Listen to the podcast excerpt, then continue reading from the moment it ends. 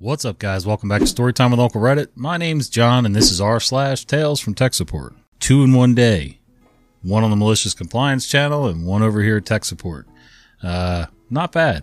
Not feeling any pressure. Just felt like doing another one, trying to make sure tomorrow's covered.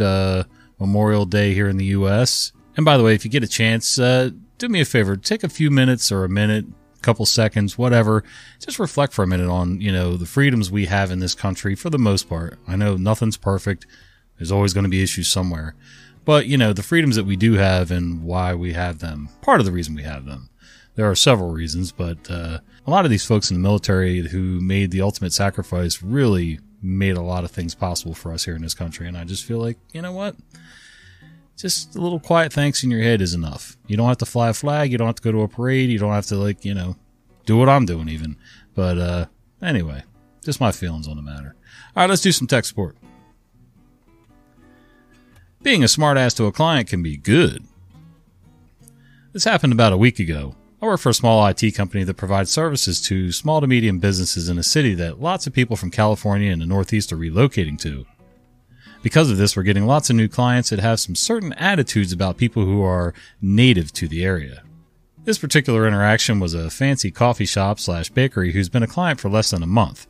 They called in about network troubles in their office, so I, being the network guy for the company, headed on over. When I got there, I was greeted by the owner, who immediately started asking if I knew what I was doing and if I could figure it out on my own. I'm assuming because of my accent.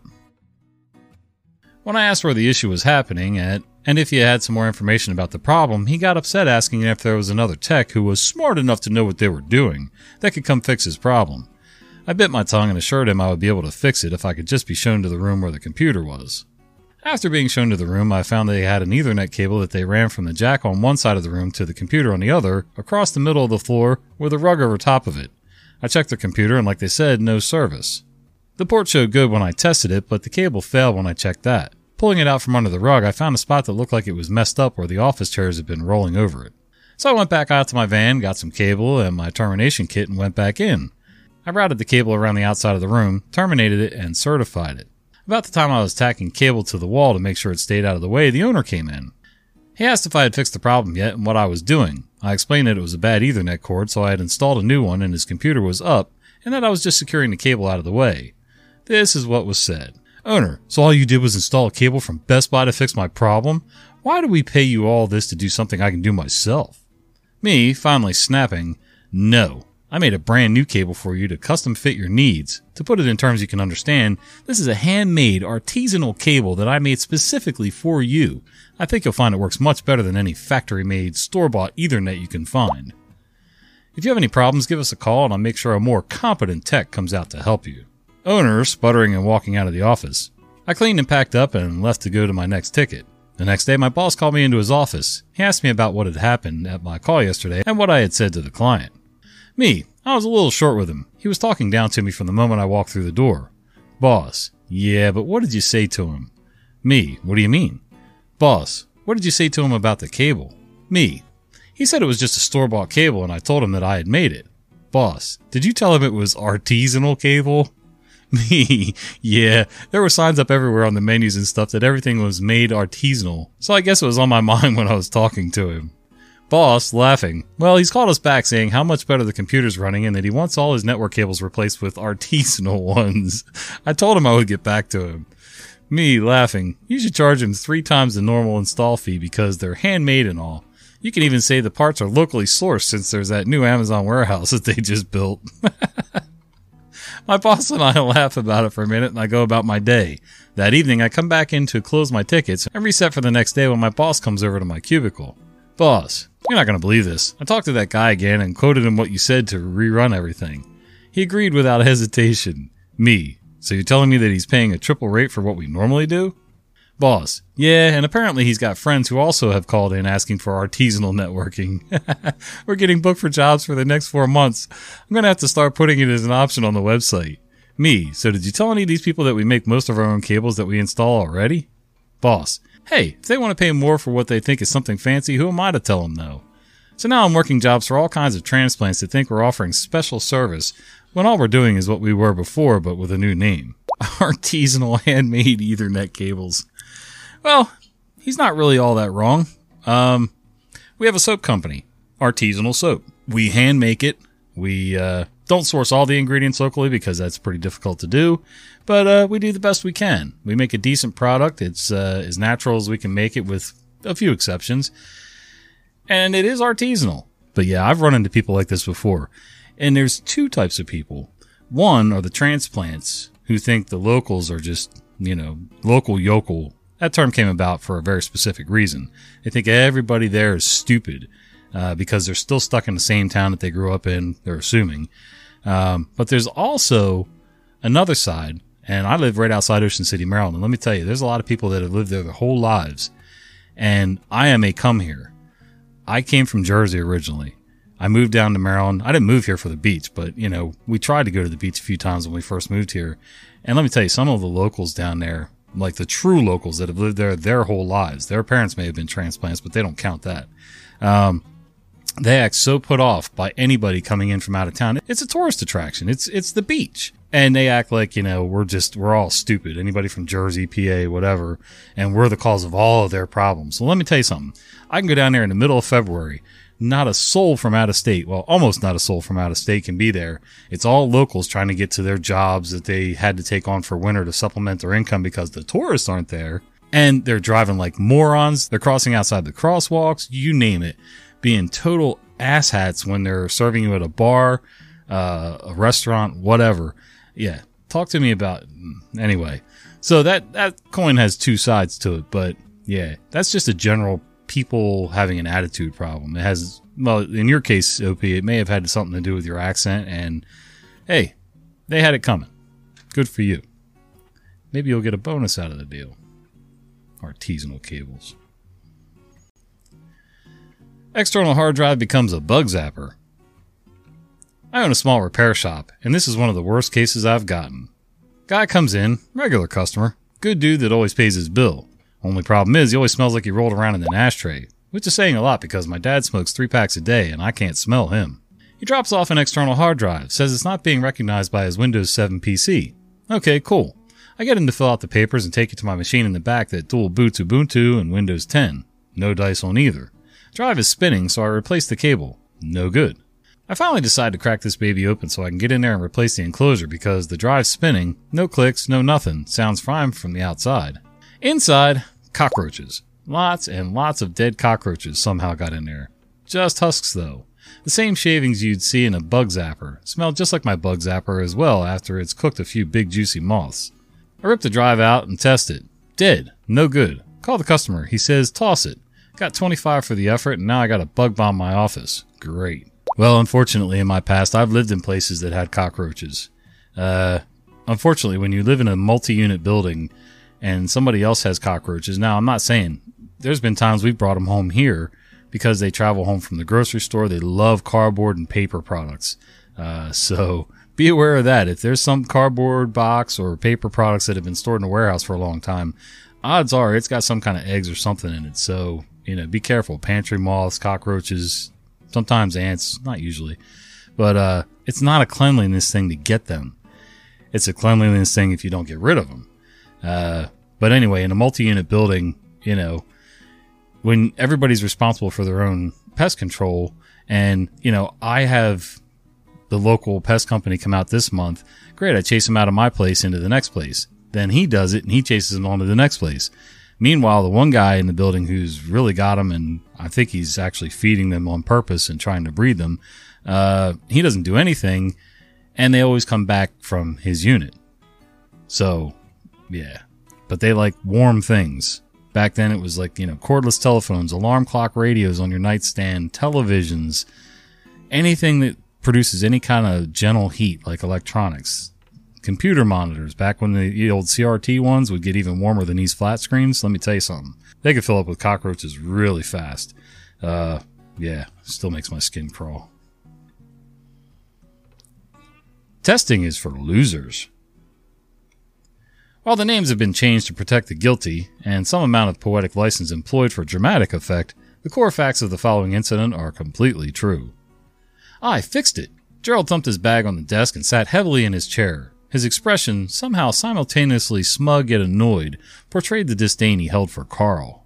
Gerald, the company's head of IT, was Carl's boss, and according to legend, the fountain of all IT wisdom. A highly accomplished and experienced veteran in the dark arts of the computer sciences, basically the computing equivalent to a Japanese ninja master. Carl had his doubts. So it tested okay then, Carl inquired? Perhaps it was a bit of a cheeky question, but Carl didn't ask without good reason.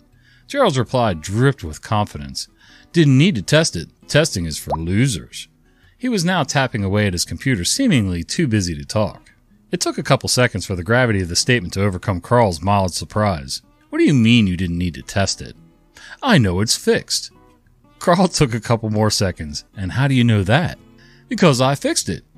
Gerald fixed a disapproving glare at Carl for a couple seconds before returning his gaze to his monitor. Despite the statement making no logical sense, it actually answered Carl's original question. So that's a no then, he thought to himself. While he didn't really want to continue to grill his boss, he needed one vital piece of information. So what did you do exactly? I upgraded the BIOS, came the curt reply. Now Carl really was surprised. He tried a different tack. You do know what the original problem was, right? Didn't need to, the tapping continued. After a few seconds, Carl realized that his jaw was hanging open and his brain had frozen, utterly failing in its attempt to process the abject dearth of intelligent reasoning which had just been ungracefully dumped upon him. He really couldn't think of anything which adequately summed up his thoughts at this point, but managed to utter a token reply. Well, Carl paused, still gathering his wits, I guess we'll wait and see how it goes. Don't need to wait. Gerald stood and walked briskly away from his desk, calling back over his shoulder. It's fixed. Carl watched Gerald leave the room, no doubt off to some very important meeting elsewhere in the building. His brain was now physically hurting, screaming at him to seek out intelligent life. Somewhere. Anywhere. Maybe someone on the internet. Perhaps he could find a random stranger on the street. Could the potted plant in the corner be of some assistance? He just needed some semblance of cohesive thought to quell the pain of illogic that was currently raging genocidal warfare on millions of his brain cells. Carl studied the potted plant critically. He imagined that at this point it had a pretty decent chance of giving Gerald a real run for his money. Right, Carl thought to himself, summing up his conversation with Gerald. You don't know what the original issue was, applied some arbitrary fix, which, let's be brutally honest here, has only a slightly higher probability of working than a barbecue in an Arctic snowstorm. Furthermore, you didn't test it, and you don't intend to monitor the situation to confirm that your fix worked? Carl paused to consider the facts. Seems like a winning formula to me. Now, Carl wasn't just your average IT engineer. He had been in the industry for over 2 decades, and he'd seen a lot of frontline action. He had worked his way up the ranks to his current senior IT team leader position by pure hard grind. Troubleshooting was Carl's bread and butter, and he was often called upon to resolve issues that the rest of the team were unable to make any headway on. In short, he knew what he was doing. The particular problem in question had already been escalated to Carl sometime earlier by the engineering team, and Carl himself had spent dozens of hours systematically trying to determine the cause of the issue. After running through all the apparent possibilities twice and still finding no solution, Carl knew that it was time for another set of eyes. Either he had missed something, or had made a misdiagnosis at some point in the process. A few days ago, as Gerald was away at the time, Carl had gone to Tony, Gerald's boss, to discuss the situation. Tony was the owner of the company, an ex-rugby old boy and large aficionado. He didn't have any technical expertise, but what he lacked on this front, he made up for in his ability to consume alcohol. Why don't you get Gerald to take a look? Tony blathered, beer in hand. It was only 2 p.m., but Tony liked to start the evening early. Carl barely managed to surprise a painful wince.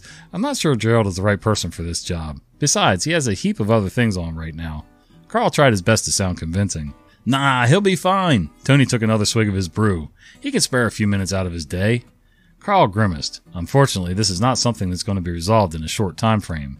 The team spent an age on this and also spent a considerable amount of time trying to determine the source of the issue. Tony opened another beer and stifled a belch. Gerald's pretty tech-savvy. I think you might be surprised at how fast he works. Don't worry, I'll speak to him tonight about it.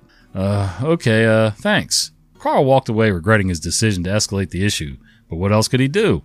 You never know, Carl thought to himself. Maybe Gerald will find something that I've missed. What's the worst that can happen? Of course, now Carl was starting to see the beginnings of the worst, although little did he understand the full extent of how full-blown, mentally deficient, nipple-twistingly retarded things were about to get. A few days later, Tony called Carl into his office. Carl knew that things were serious when Tony put down his beer as he entered. Carl, Tony looked serious. I have some concerns about your troubleshooting abilities. Carl was mildly shocked. Why is that? This recent issue you've been working on for some time. Tony looked Carl in the eye. Gerald's just told me he fixed it in under 2 hours, and the client has confirmed that everything is now fine. For the briefest of moments, Carl experienced a flash of self-doubt. But then he remembered that it was Gerald they were talking about, and his confidence instantly returned. However, there was always the possibility, however infinitesimally small, that Gerald had somehow managed to actually resolve the issue. Carl frowned. Let me check that out and get back to you. Tony assented and went back to his beer as Carl returned to his desk. For the next 2 hours, Carl systematically combed the affected systems, gathering evidence of the original issue and its current status. After he'd finished, Carl knew what had really happened and had the indisputable evidence to prove it. Reviewing the results of his research, Carl kicked himself for doubting his own work for even a second. Of course, Gerald hadn't fixed it, because as an engineer, Gerald was about as useful as a can opener to a school of sardines. While Gerald had indeed performed the BIOS update that he said he had, as Carl had suspected, it had absolutely nothing to do with the original issue, and subsequently, as the logs revealed, had zero efficacy in resolving it. But the logs clearly showed that in the 3 days immediately after Gerald's fix, there was no change to the issue, but following that there was a noticeable drop in occurrence. Curious as to the reason for the issue's recent drop in frequency, Carl investigated further. What he discovered earned him some odd looks from other engineers as he involuntarily roared with laughter. There was one more loose end to tidy up. Carl called the affected client to inquire as to their view of the status of the issue. The client wasn't happy. Nope, the problem's still there. Maybe it happens slightly less now, but it's still really ripping my underpants. Also, since that Gerald guy was here, our GD nightly report isn't running anymore. I got management all over my butt about this, and a TPS report backlog longer than a Microsoft minute. When the hell are you guys going to fix this thing? Carl apologized on behalf of the company and assured the client that they were doing everything they could to resolve the issue as fast as possible. Then he began compiling his report to Tony. The report outlined the fact that Gerald had not actually known what the problem was, had not bothered to check with the client as to whether his fix had been effective, and most unexpectedly of all, had not in fact resolved the issue. However, the part of the report that Carl most enjoyed writing was the one which outlined that, after having realized that his fix had not resolved the client's issue, Gerald had attempted to cover up his failure by setting the servers to automatically reboot every night. Not only had this failed to eliminate the issue, and had not resolved its root cause, it had caused the client to experience other new issues. After receiving and reading the report, Tony responded to Carl with a simple, "Thank you." Carl felt he was entitled to some kind of an apology from either Tony or Gerald or both, but never heard anything further on the matter. Subsequent to all this, Carl went back to looking into the problem. He eventually discovered that while his troubleshooting methodology and logic had been without fault, the issue was due to an undocumented bug in Microsoft Office, which spanned 2 different versions. While Carl had swapped out the original version of Office for a newer one, it was only by changing to a 3rd version that the issue was finally resolved. As far as Carl could tell, he was the first person globally to narrow down the cause of the issue. Not long after all this happened, Carl was let go because management wanted to hire more staff in a different area of the business. Carl now works as a freelance IT consultant, troubleshooting major issues for clients and giving strategic advice, and is earning 2.5 times what his old company was paying him. Sometimes Carl wonders how Gerald is doing with his latest troubleshooting efforts. However, he doesn't wonder long because he already knows. This Gerald sounds like the Gerald from the malicious compliance story at the hospital that I read a little while ago. Just hard-headed, thinks he knows everything. Yeah, it's hard to combat somebody who knows everything. They know everything. They're infallible. Testing is for losers. Yeah. How do you know if it works if you don't test it?